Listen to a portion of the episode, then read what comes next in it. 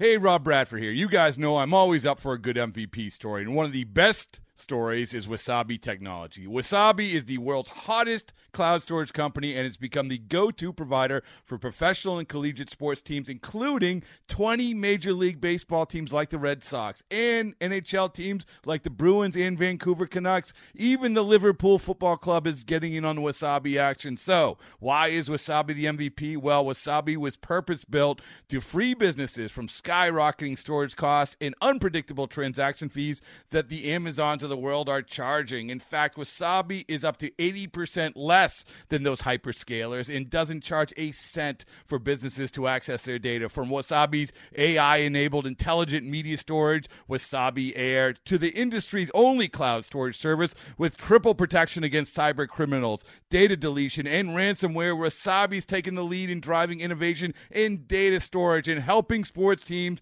to unleash the power of their data. Wasabi, another Boston based championship team. The Rockies and Alexi Amarista trying to earn a split of their two game set in Cleveland. Amarista got the Rocks on the board in the third, facing Trevor Bauer. Swung on, drilled deep right center field. This ball is gone.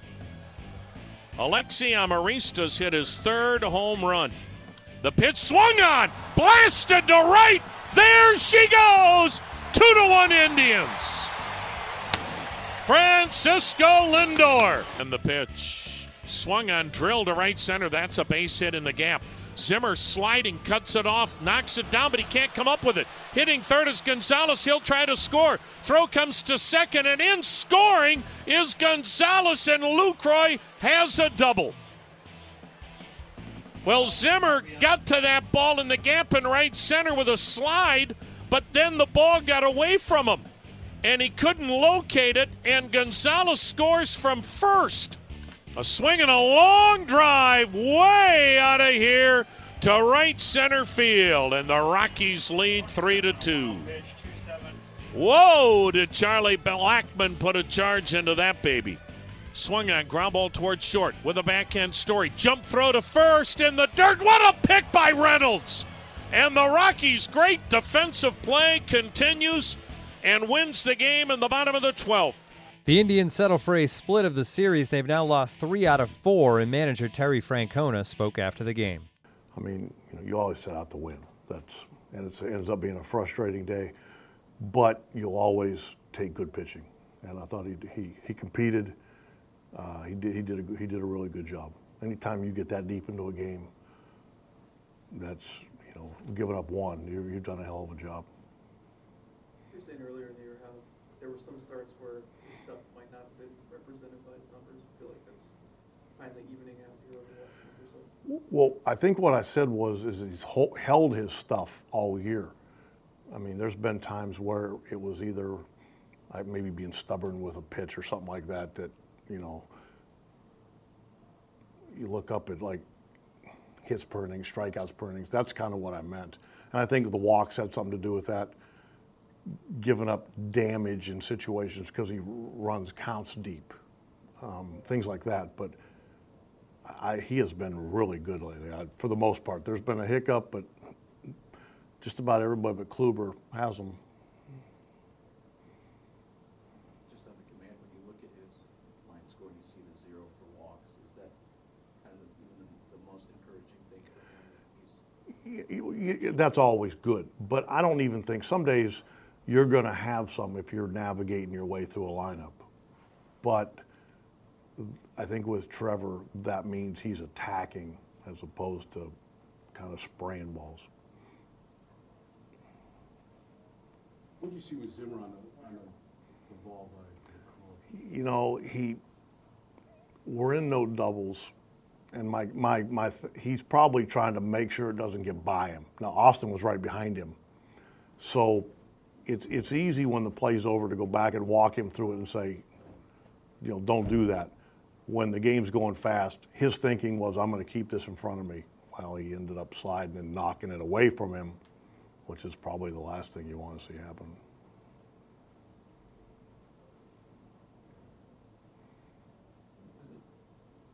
more frustrating day for the offense when you, you have the guys in scoring position and it's just you can't quite get the, the type of You know what? When you don't score, I, I'm not sure you can pick a way that's more. I mean, I'd rather have guys on than not. You know, we hit some balls. Seemed like Arenado was standing right where we, you know. Hmm. But saying that, we also had some other opportunities where you know we didn't square a ball up or struck out. So yeah, we, we should have done more with what we had today. Has that been sort of a, it seems like this season, that's, your offense has gone through these periods, you know, where you score a lot of runs and then you'll go through Has that been a frustrating element to the season, that inconsistency? Well, I, I think that I think a lot of I think a lot of teams go through that just you know ob- for obvious reasons. We fixate on us, which I mean I understand, but I think again I think that's the game of baseball. I'm not sure you're just gonna, you know, I think we're kind of middle of the pack as far as offense goes. Sometimes you get to it in different ways.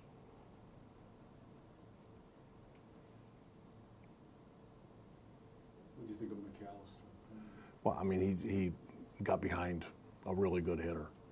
You know, he was throwing the ball fine. There's, you know, you get in, even when you're home, you get into an extra inning game, somebody makes a mistake, you end up costing you a game. He just fell behind, and again, he's one of the better hitters in the game. What have you thought of Olson so far? I've been, we've been pleased. He probably warmed up for five innings today, and he came out, and I think he was exhausted by the time he faced that last hitter, but he found a way to get him out. He's done a, done a really good job. Really poised, not fake poise. You know, he just, I think he likes to pitch. That show something, I mean, because that eleven pitch bat with Luke and then he falls behind three oh. That was, yeah, to, to climb back in, and especially because that's the one thing I think you worry about with him is that making sure he'll stay on the plate because his ball moves so much. Trevor Bauer has to settle for the no decision, but he pitched well. Seven innings, he allowed an earned run on seven hits and struck out nine and spoke after the game. It's nice. It'd be a lot nicer if we won, but I'm glad to be contributing to, you know, our chances to win. That's for sure. Since you relied more on the curveball since George was talking about the end of May, has there been any element of that throughout kind of the, Different, but has there been any element that you've been more pleased with than others or anything that, that you are happy with how it's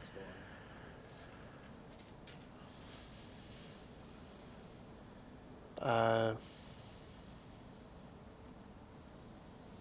I don't know, really. I've been pitching better. The results are better. I Felt like I was pitching a lot better than the results up until that point as well.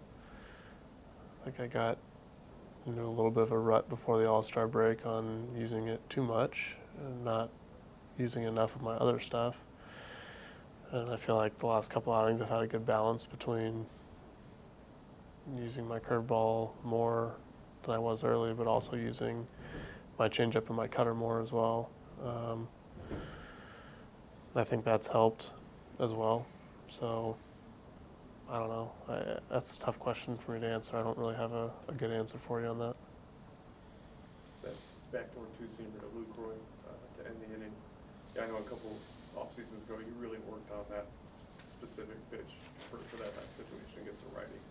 To see now where that pitch has come and to be able to use it as a weapon in that type of situation, just how, how happy are you with that evolution? Yeah, it's I don't know. I think we've talked about it. I think before about where like I know I have it as a weapon if I need it.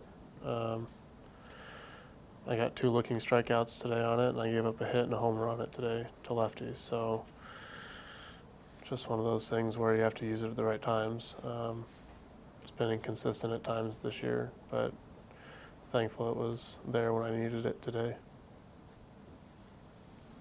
When you have those long at bats with like Gonzalez and, and Lucroy, do you get strong, you feel like you get stronger the deeper you get into those counts?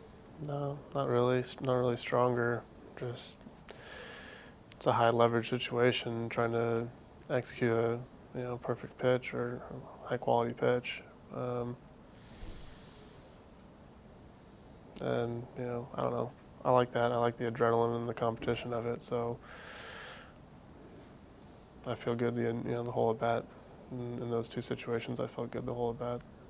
Just overall, uh, the starting pitching, especially a guy in this homestand, Do you guys have any competition among yourselves to, uh, like, almost like outpitch the other guy, or?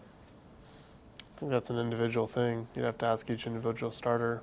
Um, I compete with myself every outing. That's how I try to look at it. Um, try to be better than I was last outing. Try to be the best version of myself that day that I can be. And so you may get a, a different answer from another guy, but that's you know that's how I look at it. Trevor, after a loss like this, a lot of fans will hone in on Cody Allen. Or we've seen in the past uh, sort of some disdain for Bryan Shaw. You what, what do you think of this bullpen that you have and the fact that they've been one of the best bullpens in, in baseball, but it's just sort of, you know, it seems like those guys get sort of put under the microscope after losses like this. I think you said it. It's, they're one of the best bullpens in baseball, right? So I don't know. Everyone here feels confident handing the ball to them. Just you can't. Like, see, like in a game like today, the bullpen had to pitch what the eighth, ninth. What they pitch five, six innings, right? They gave up two runs. So if a starter goes six innings and gives up two runs, it's a good start. But because the bullpen went six innings and gave up two runs, now they get put under the microscope because it happened late late in the game and the game ends. I, I think the bullpen pitched really well. Fuck, I mean Blackmon's Blackmon hit a homer. He's hit a lot of them this year. He's having a hell of a year. Like I don't know, a ball sneaks away from Zim out in the outfield and the guy happens to score. Like just little little things that not anyone's fault per se. You know, would have been nice to add on some runs throughout the game, but they're I mean they got a nasty pitching staff.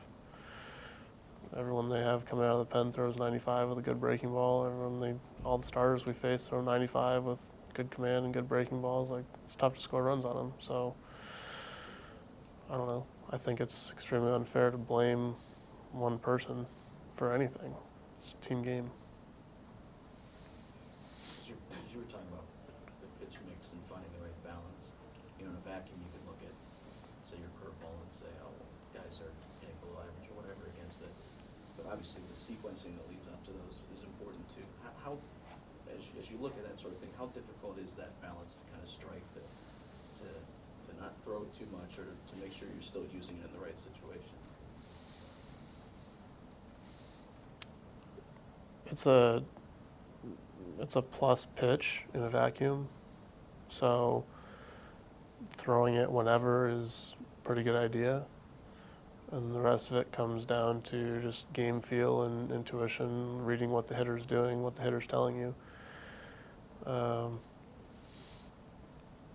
and things like keeping in mind that they're good big league hitters. So if you just do the same thing to them all the time, it becomes less effective because they catch on, they start looking for it. Sure, there's some guys that you can do the same thing to, and they just because of their swing or whatever, they can't hit it. But for the most part, you have to disguise what you're doing and take the information the hitter's giving you. You can tell when guys are, you know, starting to slow their bat down a little bit to try to deal with it or trying to elevate their eyesight or whatever, and so you throw something else. It's just game feel. Up next, the Indians are on the road Friday at Tampa Bay. Danny Salazar will get the start against Blake Snell. Okay, picture this. It's Friday afternoon when a thought hits you. I can waste another weekend doing the same old whatever, or I can conquer it. I can hop into my all new Hyundai Santa Fe and hit the road. Any road. The steeper, the better. Because my all new Santa Fe is available with HTRAC, all wheel drive, so I can hit the trail without a worry in the world. Heck, with three rows and best in class rear cargo space, I can pack the whole family in with all our gear. We've got available dual wireless charging for our phones, so we'll never lose touch with civilization, and we won't lose touch with the primordial power of Mother Earth. So, which is it? Waste the weekend or do something a little more epic? And conquer it in the all new Hyundai Santa Fe. Visit HyundaiUSA.com or call 562-314-4603 for more details. Hyundai, there's joy in every journey.